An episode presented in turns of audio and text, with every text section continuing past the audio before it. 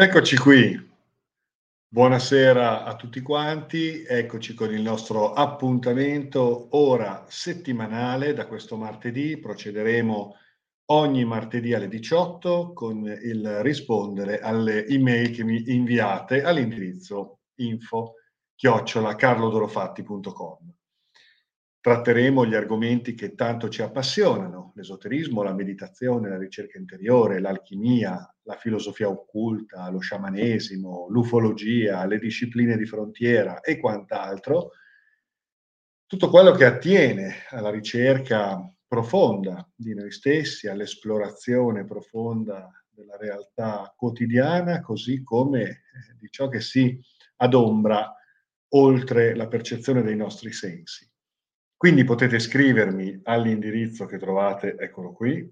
info-carlodolofatti.com. Io caricherò il podcast in formato audio naturalmente su Spotify e sulla piattaforma Podbean, però faccio anche questa diretta Facebook sulla pagina in modo da facilitare ancora di più la possibilità di beneficiare di questo momento insieme. Allora, eh, buonasera alle persone che adesso in questo momento mi stanno seguendo in diretta. E prima di passare alle domande che mi avete mandato, che sono numerose, grazie, insomma, è sempre molto stimolante poi potersi dedicare a questi temi perché poi uno tira l'altro, quindi in effetti è possibile affrontare molte tematiche di quello che riguarda la nostra ricerca profonda, la nostra ricerca di realizzazione, di eh, libertà creativa, di espressione di noi stessi attraverso tantissimi temi. E le vostre domande sono sempre molto belle molto stimolanti. Allora, vi ricordo gli appuntamenti prossimi. Il 9 febbraio, venerdì, sarò a Belluno per una conferenza in Sala Bianchi, ingresso libero,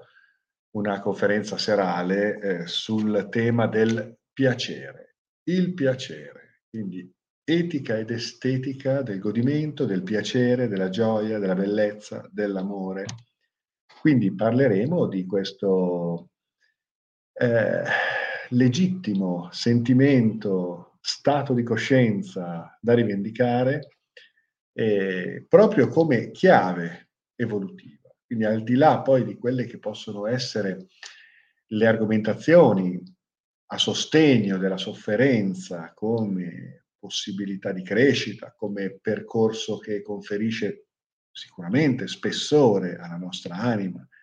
al nostro vissuto, portandoci spesso in quelle profondità che altrimenti non esploreremmo, però ecco io vorrei spezzare una lancia, ma non l'ho fatto solo io, nella storia della filosofia e della, dell'ermetismo, della magia, della ricerca spirituale, insomma, molte sono state le scuole, i maestri eh, che hanno eh, esaltato il valore del piacere. Poi, eh, sabato 10 febbraio ci sarà un seminario a Belluno, nei pressi di Belluno, in un agriturismo bellissimo, in mezzo alla natura, siamo nella, nello scenario delle Dolomiti, ci sarà un seminario di Beatrice, Beatrice Contili, sul linguaggio del corpo e le microespressioni facciali come strumento di autocoscienza ma anche di consapevolezza relazionale. Quindi pensate un po', comunicazione non verbale, linguaggio del corpo che è posture, gestualità, eh, prossemica, ma anche microespressioni del volto come rivelazione dell'inconscio. Molto, molto bello questo seminario che si tiene a cura dell'Associazione Culturale Spazio Olos, che è tra l'altro anche una sezione dell'Accademia ACOS. Poi a Terni, eh, venerdì 23, avremo il gruppo di meditazione alle 19.30, poi avremo il 25 la tenda rossa con Beatrice, eh, per cui, ecco, seguitemi sui social per avere tutte queste informazioni. La Tenda Rossa è un incontro per donne, tra donne, condotto da Beatrice, è molto bello perché si parla di femminile, di femminilità legata all'archetipo del femminino sacro, ma anche di problematiche eh, quotidiane che hanno a che fare con il mondo della cosiddetta dimensione donna. Bene, quindi mh, tante cose molto interessanti, ci vediamo quindi a Belluno, ci vediamo a Terni, ma ci vediamo anche online perché il 17 marzo partirà un nuovo primo anno dell'Accademia ACOS. Okay? Quindi eh, grande occasione per iniziare un percorso straordinario di conoscenza esoterica, di pratica spirituale. È un percorso che, sebbene venga svolto online, è assolutamente teorico e pratico, in quanto trasmetto non solo una serie di conoscenze che riguardano il mondo della ricerca interiore attraverso l'approccio dell'esoterismo, il linguaggio dell'esoterismo, eh, trasmetto anche pratiche meditative e tecniche che hanno a che fare con la stimolazione delle nostre facoltà profonde, delle nostre facoltà interiori. Ehm, trovate sul sito carlodorofatti.com tutte le informazioni che riguardano l'Accademia ACOS online e il 17 marzo partiamo con un nuovo primo anno, una volta al mese, una domenica al mese si snoda questo percorso quadriennale di trasformazione, formazione nell'ambito dell'esoterismo, della meditazione e delle discipline iniziatiche. Perfetto, detto questo, io vi ringrazio per avermi dato l'opportunità di dire qualcosa eh, prima di cominciare con le domande di oggi e eh, ci sono diverse domande in coda, spero di riuscire a rispondere a tutti quanti e vediamo un po'. Allora, abbiamo una domanda. Ok, un'email mh, tramite la quale mi si chiede questo. Eh, ti volevo porre un quesito per i podcast. Eh, dopo aver ascoltato la ascesa di Zeus e la nascita di Atena, eh, qui andiamo nella mitologia classica, mi è sembrato di percepire una somiglianza in qualche modo alla nascita del Lucifero e mi chiedo la figura di Zeus non maschera un preconcetto cristiano? Forse lo stesso Zeus è lo stesso Yahweh e Aura Mazda, beh, Zeus, Theos, eh, Dio, è quello l'etimo. Cosa c'è di vero nei miti greci e cosa, come filtrare un'eventuale contaminazione catto-giudaica? Beh, le contaminazioni vengono man mano a stratificarsi nel corso della storia, laddove eh, la religione cristiana via via si appropria di tutta una serie di miti e narrazioni per farle proprie e mh, giustapporle alla propria narrazione teologica, alla propria dottrina, alla propria catechesi e ai propri dogmi. Quindi eh, nulla di nuovo sotto il sole. In realtà effettivamente la religione cristiana si costruisce anche nelle sue liturgie su basi precedenti, su mitologie precedenti, su eh, scuole pagane che poi sono state ovviamente condannate, perseguitate, eh, annientate da quello che fu il furore dei, dei cristiani. E, ehm, quindi sicuramente abbiamo tutta una serie di personaggi presi a prestito eh, che hanno poi via via popolato in modo a volte anche molto eh, variopinto eh, il Pantheon e la narrazione cristiana. Eh, ma questo è avvenuto anche con l'ebraismo, quando eh, sono state demonizzate tutta una serie di figure divine che popolavano i pantheon di altre popolazioni, eh, con una violenza inaudita per affermare in effetti proprio Yahweh come eh, unico Dio. Quindi abbiamo mh, un cliché che si ripete nella atteggiamento giudaico-cristiano eh, di una religione decisamente violenta, imperialista, estremamente eh, brutale nel eh, appropriarsi di tutta una serie di eh, icone, simbologie, narrazioni, miti, eh, ma soprattutto nel distruggere tutto ciò che non è se stessa, tutto ciò che non è quel Dio, eh, doveva e deve essere ritenuto demoniaco eh, o comunque ecco, va sepolto, va eh, distrutto. Eh, quindi mh, mm, sì, mh, mm, abbiamo una serie di divinità lucifere che eh, fanno parte dei pantheon pagani, sono tutte quelle divinità prometeiche che eroicamente conducono la luce nel cuore degli uomini, conducono e portano conoscenza, illuminazione, ispirazione, sono divinità che mh, portano all'uomo saggezza e eh, luce dell'anima, tant'è vero che si chiamano divinità lucifere, portatrici di luce. E, concetto che poi verrà completamente eh, capovolto e distorto dalla narrazione eh, cristiana e giudaico-cristiana, laddove poi il Lucifero viene associato e fatto corrispondere a tutta una serie di altre figure che non hanno niente a che vedere poi in effetti con quell'archetipo, quindi la figura del diavolo, la figura di Satana, sono altri concetti che però vengono sovrapposti per il discorso di prima, per via di una necessaria eh, demonizzazione di forze, divinità diverse, precedenti alla,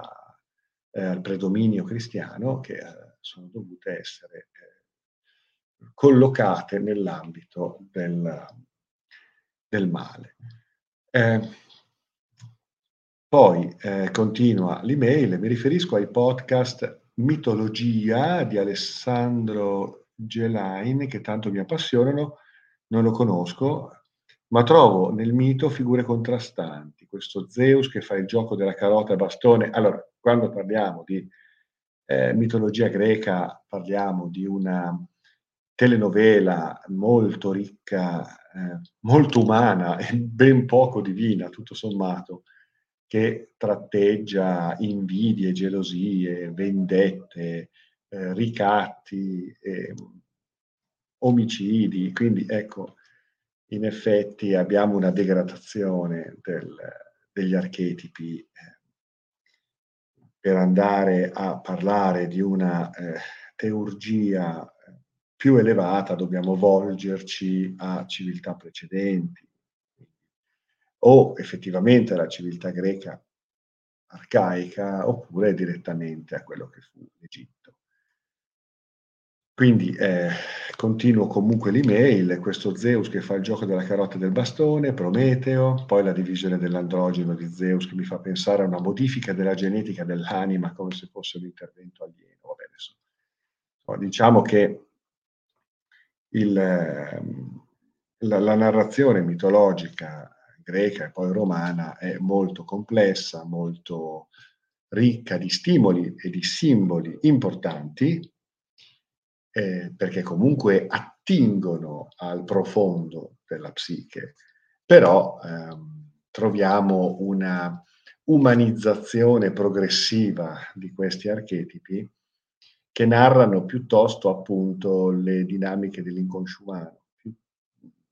invece di rappresentare delle idealità divine superiori. E vabbè, questo lo diciamo, eh, però ecco, non sorprendiamoci che ci siano poi nel corso della storia delle sovrapposizioni, dei rimaneggiamenti, soprattutto con l'avvento appunto della religione cristiana.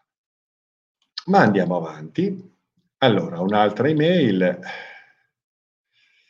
Dunque, eh, vorrei che eh, facessi un bel video, come li fai di solito, grazie, sul fa ciò che vuoi, sarà tutta la legge. Eh, ma ci sono delle conferenze che ho tenuto eh, e eh, sono disponibili su YouTube e, ehm, su Telema, su Aleister Crowley, sulla filosofia telemica e sulla Magic. E poi già mh, in altri podcast ho avuto modo di eh, ribadire il significato e l'interpretazione di questo motto magico ripetuto mh, e enfatizzato da Alistair Crowley che è il faccio che vuoi, sarà tutta la legge. E potrei fare un video, potrei fare una conferenza su questo, certamente, però l'ho già fatto, il faccio che vuoi sarà tutta la legge è proprio la, eh, il coronamento del, de, dell'individuo che avendo conosciuto se stesso, avendo pienamente eh, realizzato la piena consapevolezza di se stesso, quindi della propria natura, della propria natura umana, ma, ma anche della propria natura sovraumana, quindi della propria natura divina, se vogliamo, ehm, è in grado di esprimere ehm, la propria volontà creativa e di eh, essere eh, al centro del proprio universo, eh, al centro delle proprie autodeterminazioni e realizzarsi pienamente in modo creativo, in modo libero, facendo sì che la sua volontà possa sincronicamente riflettersi nella vita di tutti i giorni, ma non solo, permettergli anche un'evoluzione superiore, eh, collocandolo nella perfetta linea ideale della sua realizzazione, della sua evoluzione. Quindi il faccio che vuoi sarà tutta la legge presuppone che un individuo conosca se stesso in modo tale da conoscere quella che è la sua volontà, che a quel punto è il Dharma, è la sua legge, è la sua missione nel mondo, è la sua natura, che appunto per via naturale e sincronica emana eventi e realtà evolutive per la perfetta realizzazione di se stesso, che si giustappone alla realizzazione di tutti gli altri, di tutti coloro che avendo trovato loro stessi perseguono la loro orbita. Ecco, da qui ogni uomo, ogni donna è una stella che brilla di luce propria e eh, segue per via naturale la propria orbita, a quel punto con eh, eh, l'universo come alleato, perché nel momento in cui sai chi sei e conosci la tua vera volontà, ovvero la tua natura, non puoi che essere perfettamente in sintonia con la tua linea evolutiva. E quindi eh, essere nel pieno favore della sincronicità e del, dell'universo in quanto logos. Per cui il faccio che vuoi non è assolutamente corrispondente al fai quello che desideri o fai quello che ti pare riconducibili ai nostri io illusori eh, e ai nostri eh, egoismi, ma è eh, proprio la, la, possibilità del soggetto reale che in quanto tale può eh, operare la sua volontà, cioè realizzarsi pienamente, una volontà che poi in realtà eh, non è che l'espressione della sua natura, per cui il concetto stesso di volontà si trascende a vantaggio di un naturale fluire nel Dharma. Okay? Questo è un po' il concetto del faccio che vuoi, sarà tutta la legge, cioè tutta la legge corrisponde alla scoperta della tua natura che finalmente operata condurrà alla tua realizzazione. E quello che vuoi, cioè la tua natura perfettamente espressa, non può che essere perfettamente armonico e in sintonia con l'universo tua natura è l'universo, è il, quell'archetipo divino che in effetti eh, persegue la via del, dell'essere e del, dell'evoluzione, che è bellezza, che è amore, quindi non per niente il contraltare della volontà nella corrente filosofica telema appunto volontà in greco, telema, è agape, ovvero l'amore. Quindi eh, amore che guida, l'amore che consapevolmente eh, orientato da una consapevolezza superiore non si disperde nei mille rivoli di ciò che amore non è, ma in realtà eh, coincide con quel concetto superiore di, di, amore che è comunione, che è compassione, che è eh, pathos, eros e logos. Ecco. Quindi eh, amore la legge, amore eh, sotto la volontà, quasi a sostegno della volontà, ma anche guidato dalla, dalla, dalla volontà che dirige l'energia dell'amore verso ciò che effettivamente è. Eh, ecco, questo è un po' il concetto del faccio che vuoi, sarà tutta la legge. Quando scopri chi sei, conosci la tua volontà, la tua volontà vera, la tua posizione nel mondo e a quel punto potrai agire e, e nella piena legittimità, nella piena legittimità, perché sei esattamente te stesso, totalmente te stesso, in perfetta armonia con l'universo. Poi un'altra domanda mi dice,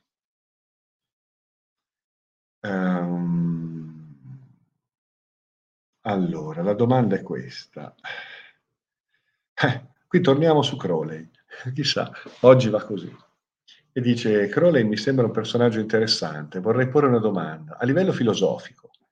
la sua idea di volontà sarebbe paragonabile alla volontà di potenza di Nietzsche? E se sì, secondo Crowley, saremmo solo pura e semplice volontà, senza alcun essere, come quello di Sartre, ad esempio? Ma quello che voleva Crowley, che diceva Crowley, eh, a volte può essere anche arduo stabilirlo. Mm. Crowley eh, perseguiva l'idea della realizzazione del superuomo in effetti un po' eh, sulla traccia di Nietzsche, anche se per Crowley il superuomo aveva poi tutta una serie di connotati legati alla dimensione dell'approccio esoterico, dell'approccio magico. Comunque, ehm,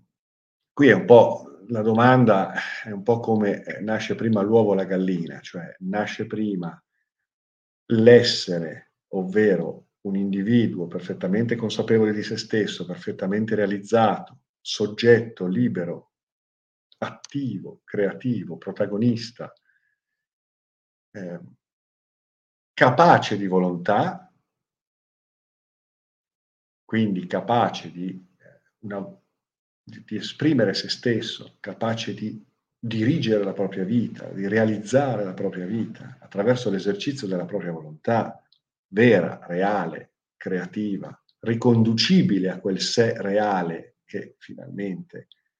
si è realizzato, oppure è l'esercizio della volontà che migliorando sempre di più il tiro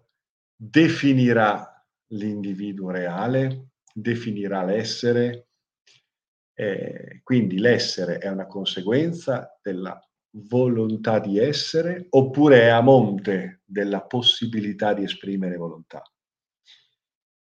Quindi la volontà può essere espressa solo da un essere che in quanto tale è in grado di determinare realtà,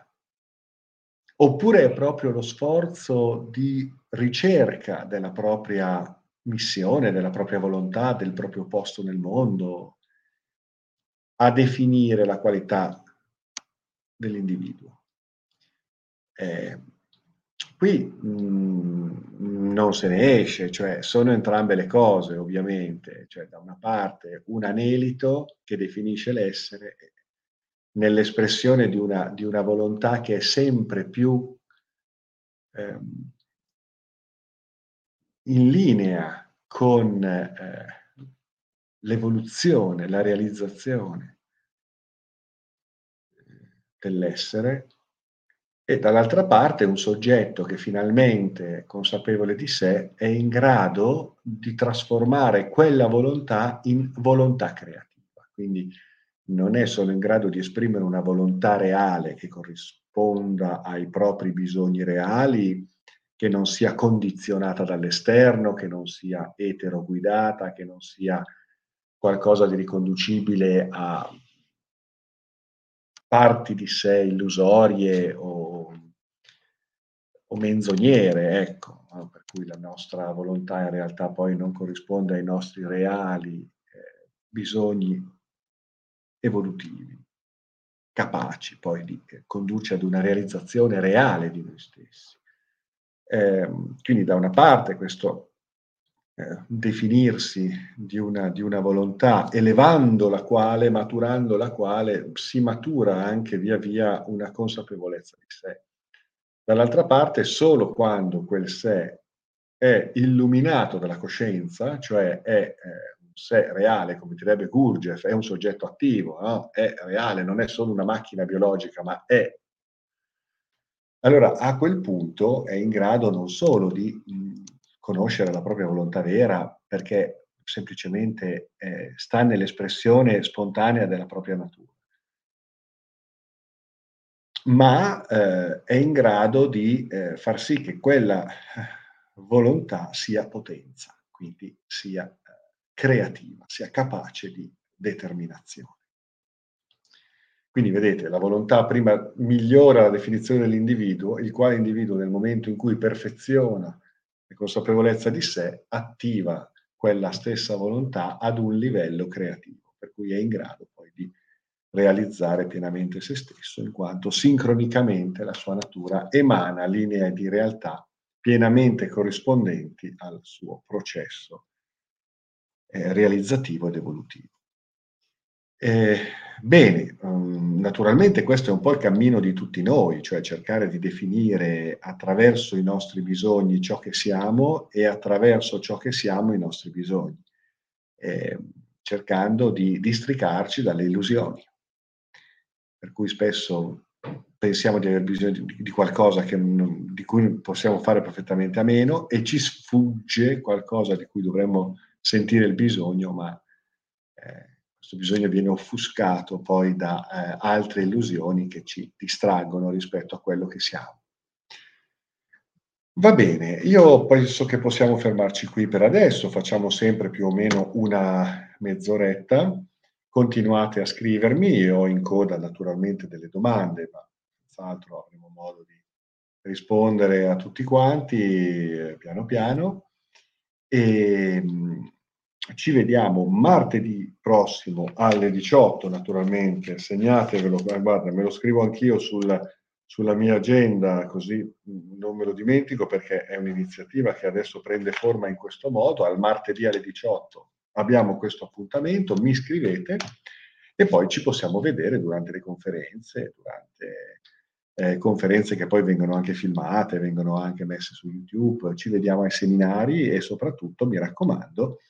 ci vediamo in accademia, perché il 17 marzo parte il nuovo primo anno accademico. Tutte le informazioni per iscriversi, il, i costi, le modalità, eh, l'appuntamento è online. E poi io mando anche tutta una serie di risorse didattiche in formato PDF, in formato video, quindi è un gran bel percorso e mi auguro di vedervi eh, presto, ecco, appunto il 17 marzo con la prima, eh, con la prima giornata del nuovo primo anno accademico. Bene, eh, vi ringrazio, eh, vi ricordo che a Terni abbiamo la serata di meditazione venerdì 23 febbraio, anche qui scrivetemi dov'è, scrivetemi qui a info-carlodolofatti.com, comunque potete guardare il sito carlodolofatti.com dove ci sono tutte le informazioni naturalmente, seguitemi sui social e alla prossima. Salute a voi, a presto. Ciao.